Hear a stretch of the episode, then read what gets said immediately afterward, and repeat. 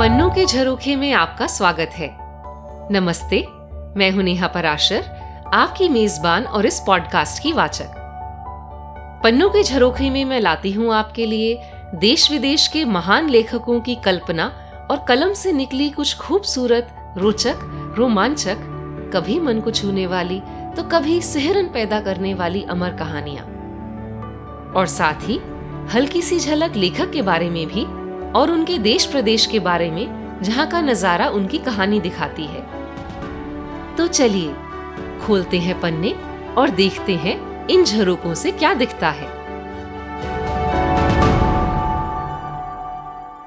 इस बार कुछ समय के अंतराल के बाद आपसे मिल रही हूँ और कहानी लाई हूँ एक बहुत ही जाने माने लेखक की। कुछ लोग तो इन्हें शेक्सपियर के उपरांत सर्वाधिक चर्चित और लोकप्रिय लेखक और नाटककार मानते हैं।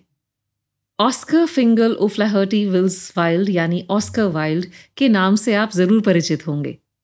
वाइल्ड का जन्म अठारह सौ चौवन में डबलिन शहर, जो कि रिपब्लिक ऑफ़ आयरलैंड की राजधानी है, में हुआ था। डबलिन रिपब्लिक ऑफ़ आयरलैंड देश के पूर्वी समुद्री किनारे, लिफी नदी के मुँह पर स्थित सबसे बड़ा तथा मुख्य नगर है। यहाँ पर 800 ईस्वी में वाइकिंग लोगों ने एक नगर बसाया, जो बाद में डबलिन के नाम से प्रसिद्ध हुआ। लिफी नदी का पानी काले रंग का है, जिसकी छाप इस नगर के नामकरण पर पड़ी है। गेलिक भाषा में डबलिन का अर्थ है काला पानी। युद्धों के कारण यह नगर दूसरे देशों को बराबर हस्तांतरित होता रहा। आयरिश लोगों का अंतिम स्वतंत्रता संग्राम 1921वीं ईस्वी में हुआ, जिसके पश्चात यह इंग्लैंड के शासन से अलग होकर गणतंत्र हो गया। सिर्फ़ ऑस्कर वाइल्ड ही नहीं डबलिन ने विश्व को साहित्य, संगीत, कला इत्यादि के अनेक सुविख्यात सितारे दिए हैं। नोबेल प्राइज से सम्मानित एक नहीं, बल्कि तीन लेखक, Samuel Beckett, George Bernard Shaw, William Butler Yeats, सुप्रसिद्ध संगीतकार और अनेक बहुत जाने माने नाम डबलिन की मिट्टी से उपजे हैं। यूनेस्को द्वारा विश्व में बयालीस शहरों को सिटी ऑफ़ लिटरेचर लिस्ट में शामिल किया गया है, जिसमें डबलिन भी एक है।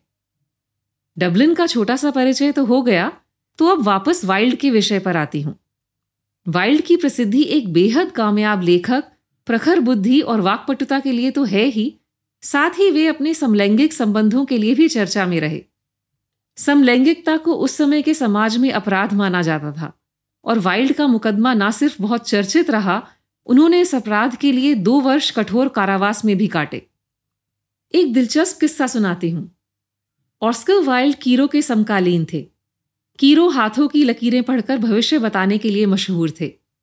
एक बार कीरो और वाइल्ड किसी महिला के यहाँ भोज पर आमंत्रित थे। वहाँ बहुत से और प्रतिष्ठित लोग भी मौजूद थे।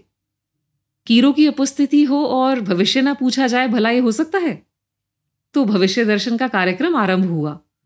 एक लाल मखमली पर्दा लगाया गया। उसके पीछे से कई हाथ पेश किए गए ताकि कीरो को पता ना चले कि कौन सा हाथ किसका है। दो सुंदर हाथ उनके सामने आए। उन हाथों को देखकर कीरो हैरान रह गए। दोनों में बड़ा अंतर था। बाएँ हाथ की रेखाएँ कह रही थी कि व्यक्ति असाधारण बुद्धि और अपार ख्याति का मालिक है। पर दायां हाथ? कीरो ने कहा कि दायां हाथ ऐसे शख्स का है जो अपने को स्वयं से देश निकाला दे देगा और अकेला और मित्रहीन मरेगा। कीरो ने यह भी कहा कि इकतालीस और बयालीसवें वर्ष के बीच यह निष्कासन होगा और उसके कुछ वर्षों बाद ही इस व्यक्ति की मृत्यु हो जाएगी।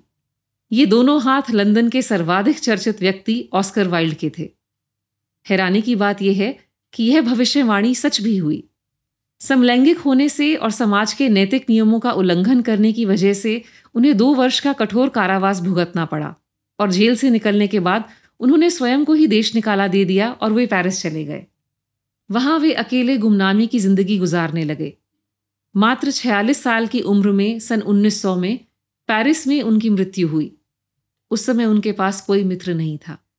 पर अपने छोटे से जीवन में भी वाइल्ड साहित्य जगत पर अपनी अमिट छाप छोड़ गए।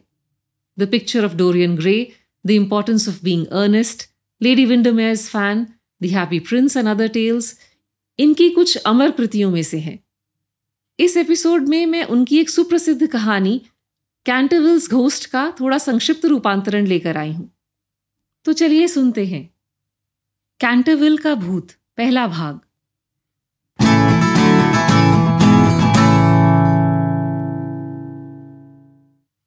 जब अमेरिकी राजदूत श्री हायरम बी ओटिस ने कैंटरविल निवास खरीदा तो हर किसी ने कहा कि आपने यह बहुत ही नासमझी का काम किया है। क्योंकि इस स्थान के भुतहा होने में तनिक भी संदेह नहीं है। यहाँ तक कि पूरी निष्ठा के साथ औपचारिकता निभाने के लिए सम्मानित लॉर्ड कैंटरविल ने खुद भी अपनी ज़िम्मेदारी समझते हुए जायदाद का सौदा होते समय यह बात का ज़िक्र श्री ओटिस से किया। हम खुद भी इस जगह पर नहीं रह रहे, लॉर्ड कैंटरविल ने कहा। जब से मेरी ददिया चाची बोल्टन की डचेस डर के मारे बेहोश हो गई और फिर कभी भी उभर कर ठीक ही नहीं हुई। हुआ ये कि जब वह डिनर के लिए तैयार हो रही थी तो किसी कंकाल ने अपने दोनों हाथ उनके कंधे पर रख दिए। श्री ओटिस, ये बताना मेरा कर्तव्य है कि इस भूत को मेरे परिवार के अनेक जीवित लोगों ने, सम्माननीय पादरी अगस्टस डेम्पलर ने भी देखा है। डचेस की दुर्भाग्यपूर्ण दुर्घटना के बाद से हमारे युवा सेवकों में से कोई भी हमारे साथ नहीं रह रहा। लेडी कैंटिविल भी बरामदे और लाइब्रेरी से रहस्यपूर्ण आवाज़ें आने के कारण रात को बहुत कम सो पाती थी। श्रीमान, राजदूत ने जवाब दिया, मैं सारे फर्नीचर और भूत के भी पैसे दूँगा। मैं एक आधुनिक देश से आया हूँ, जहाँ हमारे पास वे सारी चीज़ें हैं जो धन से खरीदी जा सकती हैं।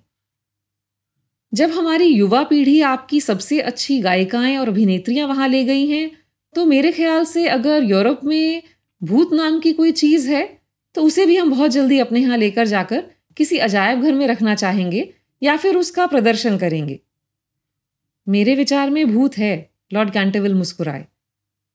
सन पंद्रह से लेकर आज तक लगभग तीन सदियों से वह विद्यमान है और परिवार के किसी भी सदस्य के निधन पर प्रकट होता है। लेकिन श्रीमान भूत नाम की कोई चीज़ नहीं होती। और आपके लिए भी प्रकृति के नियम नहीं बदले जा सकते। निश्चय ही आप अमेरिकी प्रकृति पर बहुत आस्था रखते हैं। लॉर्ड कैंटेविल ने श्री ओटिस की अंतिम बात को पूरी तरह ना समझते हुए कहा। अगर आपको इस घर में भूत होने से कोई भी आपत्ति नहीं है तो ठीक है। पर फिर ये ना कहिएगा कि मैंने आपको चेताया नहीं। इसके कुछ सप्ताह बाद सौदा संपन्न हो गया। फिर मौसम बदलने के समय राजदूत और उनका परिवार कैंटविल निवास रहने के लिए रवाना हुए। श्रीमती ओटिस जब वेस्ट तेईसवीं स्ट्रीट की मिस लुक्रेशिया थी न्यूयॉर्क की एक प्रसिद्ध सुंदरी थी। अब वे बहुत आकर्षक मजली उम्र की, सुंदर आँखों और नैन नक्श वाली महिला थी। उनके शरीर की संरचना बहुत अच्छी थी और उनमें बेमिसाल ज़िंदा दिली भी थी। कई मानों में तो वो बहुत अंग्रेज़ थी। वे इस बात का उदाहरण थी कि वास्तव में आधुनिक अमेरिकनों में और अंग्रेज़ों में भाषा के अतिरिक्त भी बहुत कुछ साझा है। उन्होंने देशभक्ति के किसी जोश में अपने बड़े बेटे का नाम वॉशिंगटन रख दिया था। वह कभी भी इससे खिन्न होने से नहीं चूकता था। वह हल्के भूरे रंग के बालों वाला आकर्षक सा युवक था। वह न्यूपोर्ट कसिनो में जर्मनों से आगे रहने की ख्याति हासिल कर चुका था और लंदन में भी एक शानदार नृत्य करने वाले के रूप में मशहूर हो चुका था। उसकी दो ही कमजोरियाँ थी, चमेली और हाई सोसाइटी इसके अलावा तो वह बहुत समझदार था। मिस वर्जिनिया ई ओटिस पंद्रह साल की बालिका थी। वह किसी हिरनी की तरह फुर्तीली थी। उसकी बड़ी बड़ी नीली आँखों में स्वाभाविक सी उन्मुक्तता थी। वह बहुत निर्भीक स्वभाव की थी। उसने एक बार दौड़ के मुकाबले में अपने खच्चर पर लॉर्ड बिल्टन को आधे चक्कर से हरा दिया था। उसके बाद उन जुड़वा बच्चों का नंबर आता था जो सबके चहेते थे। वे बहुत हंसमुख लड़के थे और राजदूत महोदय के अतिरिक्त वे ही परिवार में सच्चे रिपब्लिकन थे। कैंटरविल निवास सबसे पास के रेलवे स्टेशन एस्कॉट से सात मील की दूरी पर था। श्री ओटिस ने फ़ोन करके एक घोड़ा गाड़ी मंगाई थी और सब लोग बड़े उत्साह से अपनी यात्रा पर चल निकले। यह जुलाई मास की एक सुहानी शाम थी। हवा में देवदार की खुशबू थी। थोड़ी थोड़ी देर में उन्हें कोई वन कपोत अपनी गुटरगू में विचार मग्न सा दिख जाता। या फिर सरसराती झाड़ियों में कहीं पर किसी तीतर क्या चमकता हुआ सीना दिखाई देता। नन्ही की लहरियाँ सफ़ेदे के पेड़ों से उनको जाती हुई दिखती। खरगोश अपनी सफ़ेद दुमे हवा में लहराते हुए झाड़ियों और काई से भरे टीलों पर फुदकते हुए भागते नज़र आते। जब उन्होंने कैंटरविल निवास के रास्ते में प्रवेश किया तो अचानक आसमान में बादल छा गए। और वातावरण में एक विचित्र सा सन्नाटा छा गया। कौओं का एक बड़ा सा झुंड उड़ता हुआ उनके सिर के ऊपर से चुपचाप निकल गया। जब तक वे घर पहुँचे, बारिश की कुछ मोटी बूंदें गिर चुकी थी। उनका स्वागत करने के लिए सीढ़ियों पर एक वृद्ध खड़ी थी। वह रेशम की काली पोशाक, सफ़ेद टोपी और एप्रन पहने हुए थी। यह घर की देखरेख करने वाली थी, जिसे लेडी कैंटविल के विशेष अनुरोध पर श्रीमती ओटिस इसी पद पर रहने देने के लिए राज़ी हो गई थी। उनके उतरने पर उसने सबका थोड़ा सा सिर झुकाकर परंपरागत ढंग से अभिवादन किया और बोली कैंटविल निवास में मैं आपका स्वागत करती हूँ। श्रीमती ओटिस के पीछे चलते हुए वह उत्कृष्ट ट्यूडर हॉल और फिर लाइब्रेरी में गए। यह एक लंबा, कम ऊंचाई वाला ओक की लकड़ी के पैनल से सजा कमरा था, जिसके अंतिम छोर पर एक बहुत बड़ी शीशे वाली खिड़की थी। यहाँ उनके लिए चाय परोसी हुई थी। अपने गलबंद, शॉल वगैरह उतारने के बाद वे लोग बैठकर चारों तरफ़ देखने लगे। श्रीमती ओम ने उनकी सेवा में खड़ी रही। अचानक श्रीमती ओटिस ने फर्श पर एक फीका लाल धब्बा अंगीठी के पास देखा। ये आखिर क्या है? उन्होंने श्रीमती ओमने से कहा। शायद यहाँ कुछ गिर गया है। जी मैडम, वृद्ध गृह प्रबंधक ने धीमी आवाज़ में कहा। वहाँ पर खून गिरा था। ये कैसी बात है? श्रीमती ओटिस बोली। मैं बैठक में खून के धब्बे बिल्कुल पसंद नहीं करती। इन्हें तुरंत साफ़ कर दो। वृद्ध औरत ने मुस्कुराकर उसी धीमी और रहस्यमय आवाज़ में जवाब दिया। ये कैंटविल की लेडी एलिनोर के खून के धब्बे हैं। उनके पति सर साइमन दी कैंटविल ने इस स्थान पर सन 1575 में उनकी हत्या की थी। सर साइमन उसके बाद नौ साल तक जीवित रहे। फिर अचानक रहस्यमय परिस्थितियों में गायब हो गए। उनका मृत शरीर भी कभी नहीं मिला, लेकिन उनकी अपराधी आत्मा अभी भी स्थान पर भटक रही है। इस खून के धब्बों को पर्यटक और अन्य लोग बार बार देख चुके हैं, लेकिन ये मिटाए नहीं जा सकते। ये बिल्कुल फजूल की बातें हैं, वॉशिंगटन ओटिस बोला। पिंकरटन का चैंपियन धब्बे हटाने वाला पैरागॉन और डिटर्जेंट इन्हें दो मिनट में साफ़ कर देगा। इससे पहले कि भय से आतंकित वह बूढ़ी औरत हस्तक्षेप करती वह घुटनों के बल बैठकर किसी पदार्थ से फर्श को रगड़ रहा था। थोड़ी ही देर में खून के धब्बे गायब हो गए। मुझे पता था कि पिंकटर से साफ़ हो जाएगा। वह अपने प्रशंसक परिवार की तरफ़ देखकर विजयी भाव से बोला। लेकिन अभी उसने बात अपनी पूरी भी नहीं की थी कि वह कम रोशन कमरा बिजली की तेज चमक से भर उठा। और उसकी भयानक कड़क के चलते परिवार के सभी लोग एकाएक उठकर खड़े हो गए। श्रीमती उमने तो बेहोश ही हो गई। कैसा खराब मौसम है। अमेरिकी राजदूत एक सिगार सुलगाते हुए शांति से बोले, मुझे लगता है कि पुराना देहाती इलाका इतनी घनी आबादी वाला हो गया है कि अब उनके पास हर किसी को देने के लिए अच्छा मौसम ही नहीं बचा है। प्रिय हायरम, श्रीमती ओटिस बोली, इस औरत का क्या किया जाए जो बेहोश हो जाती है? उस पर छोटी टूट फूट का जुर्माना करो, राजदूत ने जवाब दिया, फिर कभी बेहोश नहीं होगी। थोड़ी देर बाद श्रीमती ओम ने सचमुच होश में आ गई। इसमें कोई संदेह नहीं था कि वह काफ़ी परेशान थी। उन्होंने श्री ओटिस को बड़ी कड़ी चेतावनी दी कि घर पर कोई बड़ी विपत्ति आने वाली है। सावधान रहें। श्रीमान, मैंने अपनी आँखों से ऐसी चीज़ें देखी हैं, वह बोली, जो किसी भी आस्थावान ईसाई के रोंगटे खड़े कर सकती है। ना जाने कितनी रातें मैंने उन भयानक घटनाओं की वजह से जागकर काटी हैं, जो यहाँ हुआ करती हैं। श्री ओटिस और उनकी पत्नी ने बड़े प्रेम से उस वफादार महिला को समझाया कि उन्हें भूतों से डर नहीं लगता। अपने नए मालिकों के लिए ईश्वर की कृपा की प्रार्थना करने और अपने वेतन में वृद्धि का आश्वासन मिलने के बाद वह वृद्ध महिला अपने कमरे में चली गई। उस रात कमरा बड़ी कर्कशता से कपकपाया, लेकिन कोई अनहोनी घटना नहीं घटी। लेकिन जब वे अगली सुबह नाश्ते के लिए नीचे आए तो उन्होंने फर्श पर फिर वही खून के धब्बे देखे। मेरे ख्याल से यह पैरागॉन डिटर्जेंट का दोष नहीं हो सकता, वॉशिंगटन बोला। इसे मैंने कई चीज़ों पर पहले भी आजमाया है। यह ज़रूर भूत की करतूत है।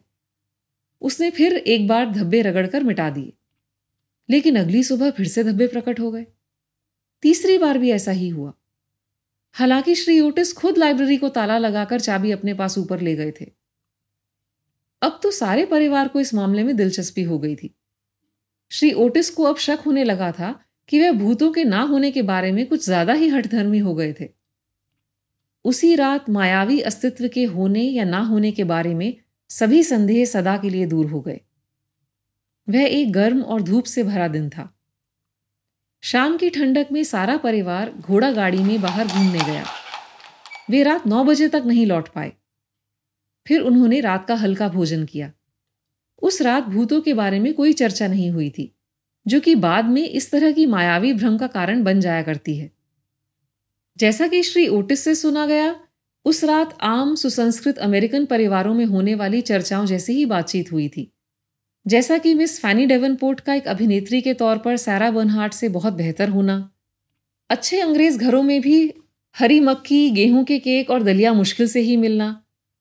सामाजिक व्यक्तित्व के विकास में बॉस्टन का महत्व, रेल यात्रा में माल के परीक्षण का महत्व लंदन के अटक अटक कर बोलने के मुकाबले न्यूयॉर्क के उच्चारण की मधुरता, इत्यादि इत्यादि। उस बातचीत में अति प्राकृतिक किसी भी बात की कोई चर्चा नहीं हुई थी। ना ही सर साइमन द कैंटेविल के बारे में किसी तरह की कोई बात की गई थी। ग्यारह बजे परिवार के सभी सदस्य सोने चले गए और उसके आधे घंटे बाद बत्तियाँ बुझा दी गईं।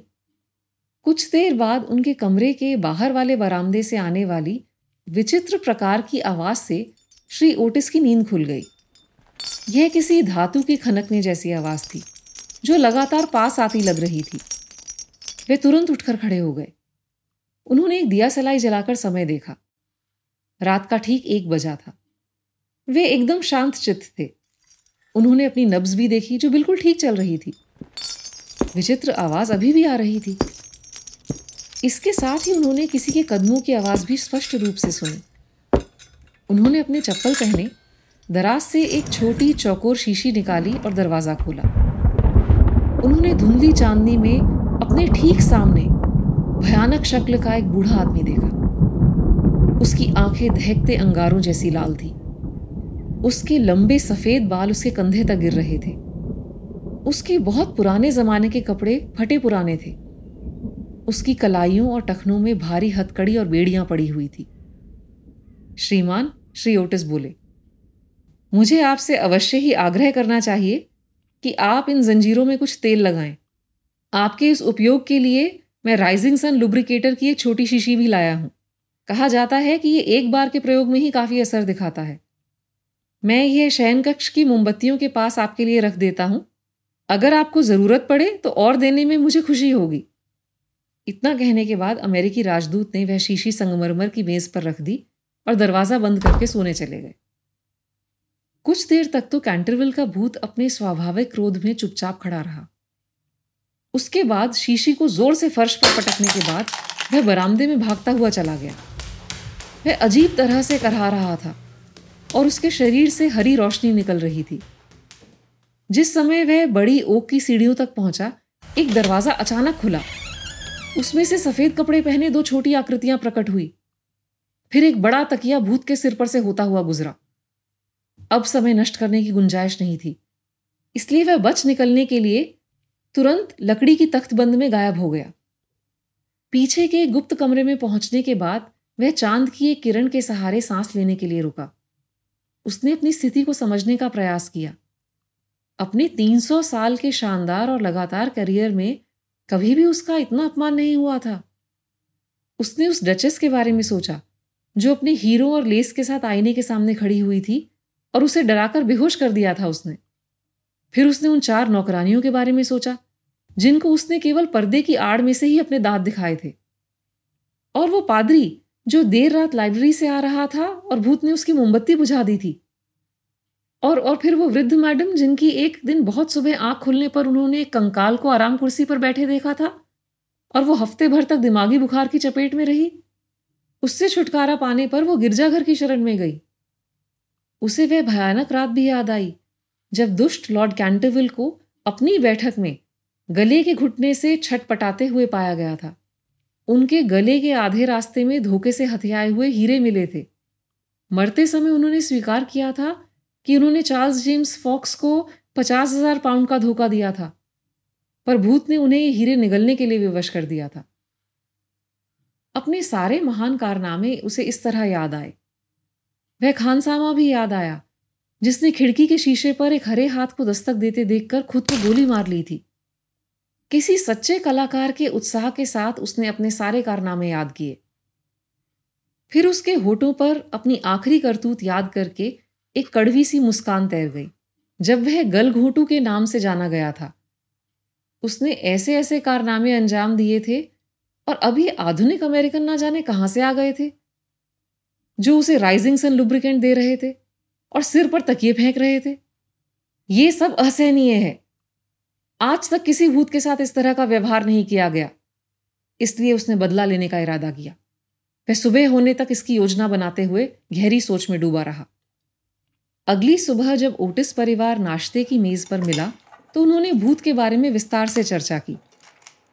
अमेरिकी राजदूत इस बात से नाराज़ थे कि उनकी भेंट को स्वीकार नहीं किया गया। मेरा भूत को किसी तरह का व्यक्तिगत आघात पहुँचाने का कोई इरादा नहीं था। लेकिन इस बात पर गौर करते हुए कि वह कितने लंबे समय से इस घर में रह रहा है, उस पर तकिए फेंकना बिल्कुल अच्छी बात नहीं थी। इस बात को सुनकर दोनों जुड़वा बच्चे ज़ोर से हंस पड़े। इसके अलावा उन्होंने अपनी बात जारी रखते हुए कहा, अगर वह राइजिंग सन लुब्रिकेंट नहीं लेना चाहता तो हमें उससे उसकी जंजीरें ले लेनी चाहिए। शयन कक्ष के बाहर इस तरह का शोर होने पर आराम से सोना असंभव है। उनके सप्ताह के बाकी दिन बिना किसी परेशानी के बीते। अगर कोई ध्यान आकर्षित करने वाली बात थी तो यह कि लाइब्रेरी के फर्श से खून के धब्बे निरंतर साफ़ करने पड़ते थे।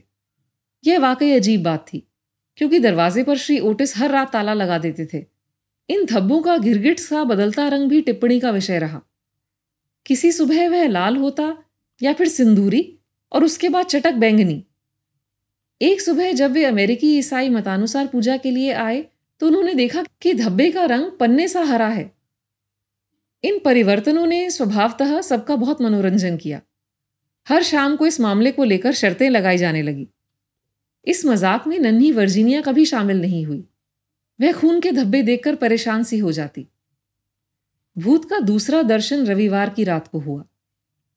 उस रात जब वे सोने गए, उसके थोड़ी देर बाद ही हॉल में अचानक कुछ गिरने की जोरदार आवाज़ हुई। वे भागे भागे नीचे गए।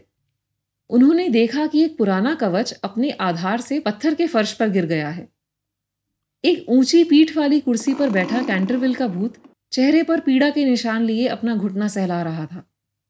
दोनों जुड़वा अपने साथ छर्रे वाली बंदूक लाए थे। उन्होंने तुरंत दो छर्रे उसकी तरफ़ दाग दिए।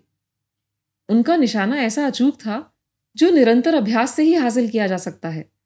भूत ने गुस्से से चीख मारी और तेज़ी से उनके सामने से होता हुआ गायब हो गया। उसके जाने से वॉशिंगटन ओटिस की मोमबत्ती बुझ गई। अब वे सब घुप अंधेरे में थे। सीढ़ियों के ऊपर पहुँचने के बाद वह कुछ संभला और उसने अपना भयानक अट्टहास करने का फैसला किया। इसे उसने एक से अधिक बार बहुत उपयोगी पाया था। कहा जाता है कि इससे लॉर्ड रेकल के बाल एक ही रात में सफ़ेद हो गए थे और लेडी कैंटेविल की तीन फ्रांसीसी गवर्नेसेस को महीना पूरे होने से पहले ही काम छोड़ने की चेतावनी देने को बाध्य कर दिया था। इसलिए उसने अपना सबसे भयानक अट्टहास किया, जब तक कि पुराना मेहराबी छत बार बार गूंजा नहीं। लेकिन यह भयानक प्रतिध्वनि अभी रुकी ही थी कि एक दरवाज़ा खुला और श्रीमती ओटिस एक आसमानी रंग के गाँव में बाहर निकली। मेरे ख्याल से तुम्हारी तबीयत ठीक नहीं है, वे बोली। मैं तुम्हारे लिए डॉक्टर डबल कार्ट के टिंचर की एक बोतल लेकर आई हूँ। अगर तुम्हें बदहजमी हो गई है तो उसके लिए दवा बहुत कारगर है। भूत ने उनकी तरफ़ गुस्से से देखा और स्वयं को एक बड़े काले कुत्ते में परिवर्तित करने के लिए तैयार हो गया। इस कारनामे के लिए वह बहुत मशहूर था। लेकिन आती हुई पदचाप के कारण वह अपने इरादे को पूरा करने में थोड़ा हिचका। जुड़वा भाइयों को अपने पास आया देखकर उसने कब्रिस्तान वाली गहरी कराह भरी और खुद को थोड़ा टिमटिमाता हुआ बनाकर गायब हो गया। अपने कमरे में पहुँचने के बाद वह पूरी तरह टूट गया। उस पर ज़बरदस्त घबराहट का दौरा पड़ा। जुड़वा भाइयों की बेहुदा हरकतें और श्रीमती ओटिस का भौतिकवाद उसके लिए असह्य था। उसे सबसे अधिक निराशा इस बात की थी कि वह कवच वाला लिबास पहनने में असफल रहा। उसका विचार था कि कवचधारी को देखकर आधुनिक अमेरिकनों के भी रोंगटे खड़े हो जाएँगे। इसके अलावा यह उसका अपना कवच था। उसे सबसे अधिक निराशा इस बात की थी कि वह कवच वाला लिबास पहनने में असफल रहा। उसका विचार था कि कवचधारी को देखकर आधुनिक अमेरिकनों के भी रोंगटे खड़े हो जाएँगे। इसके अलावा यह उसका अपना कवच था। उसने इसे कैनिलवर्थ प्रतियोगिता में पहना था और स्वयं महारानी तक ने इसकी प्रशंसा की थी। लेकिन जब उसने इस बार उसे पहना तो वह भार से इतना दब गया कि पत्थर के फर्श पर गिर पड़ा। इससे उसके घुटने पर बहुत चोट आई और दाहिने हाथ की उंगलियाँ भी छिल गई। इसके बाद कुछ दिनों तक उसकी तबीयत बहुत खराब रही। वह अपने कमरे से भी बाहर बहुत ही कम निकला। सिर्फ़ उसे खून के धब्बे बनाए रखने के लिए निकलना पड़ता। उसने फिर से अमेरिकी राजदूत को और उसके परिवार को आतंकित करने का इरादा किया। उसने अपने प्रकट होने के लिए शुक्रवार 17 अगस्त का दिन तय किया। उसने सारा दिन अपनी कपड़ों की अलमारी देखने में बिताया। अंत में उसने एक लाल, परों वाला, लंबा सा भद्दा हैट और कलाइयों और गले में झालर लगा कफन पसंद किया। उसके साथ एक जंग लगा खंजर भी ले लिया। शाम के समय ज़बरदस्त तूफ़ान के साथ ज़ोर की बारिश हुई। हवा इतनी तेज थी कि उस पुराने घर की सभी खिड़कियाँ दरवाजे बज रहे थे। यानी उस दिन ऐसा मौसम था जो उसे बहुत पसंद था। उसकी योजना इस प्रकार से थी। वह दबे पाँव वॉशिंगटन ओटिस के कमरे में जाकर उसे डराएगा। उसके बाद हल्के संगीत के स्वरों के साथ अपनी गर्दन में तीन बार खंजर भूकेगा। वह वॉशिंगटन ओटिस से खास तौर पर नाराज़ था। उसे पता था कि वही पिंकर्टन पैरागॉन डिटर्जेंट से प्रसिद्ध कैंटेविल खून के धब्बे मिटाता है। इस दुस्साहसी युवक को डराने के बाद वह अमेरिकन राजदूत और उसकी पत्नी के कमरे में जाएगा। वहाँ वह श्रीमती ओटिस के माथे पर अपना चिपचिपा हाथ रखेगा और साथ ही उसके डर से कांपते हुए पति के कान में कुछ भयावह रहस्य फुसफुसाएगा। नन्ही वर्जीनिया के बारे में अभी उसने कुछ नहीं सोचा था। वह सुंदर और सौम्य थी। उसने कभी भी उसका अपमान नहीं किया था। अलमारी में से आती कुछ बनावटी कराहें शायद उसके लिए काफ़ी होंगी। जहाँ तक जुड़वा भाइयों का सवाल था, उनको सबक सिखाने का तो उसने पक्का इरादा कर लिया था। सबसे पहला काम तो वह यह करेगा कि उनकी छाती पर चढ़ बैठेगा, ताकि वो किसी भयानक सपने से होने वाली झुरझुरी से काम जाए। क्योंकि उनके पलंग बहुत पास पास थे, इसलिए दूसरा काम यह होगा कि हरे मुर्दे की शक्ल में उनके बीचों बीच खड़ा होकर उनको डर से हिलने डुलने लायक भी ना छोड़े। अंत में कफन उतारकर सफ़ेद कंकाल के रूप में सारे कमरे में रेंगना शुरू कर देगा। साढ़े दस बजे उसे परिवार के सोने जाने की आहट मिली। कुछ देर तक तो वह जुड़वा भाइयों के हंसने की तीखी आवाजों से परेशान रहा। दूसरी स्कूली बच्चों की तरह भी वो सोने से पहले अपना मन बहलाव कर रहे थे, लेकिन सवा ग्यारह बजे तक सब कुछ एकदम शांत हो गया। आधी रात को उसने धावा बोला। उल्लू खिड़कियों के शीशों से टकरा रहे थे। पुराने सदाबहार के पेड़ पर कौआ काव काव कर रहा था। हवा किसी भटकी आत्मा की तरह कराती हुई इसी घर के चारों तरफ़ गुजर रही थी।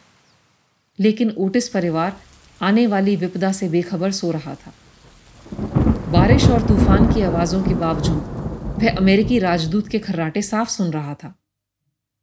वह दबे पाँव तख्तबंदी से बाहर निकला। उसके निर्मम दुष्ट चेहरे पर एक कुटिल सी मुस्कुराहट थी। जब वह बड़ी खिड़की के सामने से गुजर रहा था तो चंद्रमा ने बादल से अपना मुँह ढांप लिया था। वह किसी दुष्ट छाया सा तैरता हुआ आगे बढ़ रहा था। ऐसा लगता था कि जब वह गुजर रहा था तो अंधेरे को भी उससे नफरत हो गई थी। एक बार उसे लगा कि कोई आवाज़ हुई है। वह रुक गया। लेकिन जरा देर में उसे पता लग गया कि वह बस बाहर से कुत्ते के भौंकने की आवाज़ थी। वह सोलहवीं शताब्दी की गालियाँ बकता हुआ आगे बढ़ता चला गया। वह आधी रात के माहौल में बार बार अपना जंग लगा खंजर लहरा रहा था। आखिरकार वह उस बरामदे के छोर तक पहुँच गया, जो अभागे वॉशिंगटन के कमरे की ओर जाता था। वहाँ आकर वह जरा देर रुका। हवा उसके लंबे सफ़ेद बालों को उसके सिर पर लहरा रही थी। घड़ी ने पंद्रह मिनट गुजरने की आवाज़ की तो उसने समझ लिया कि अब समय आ गया है।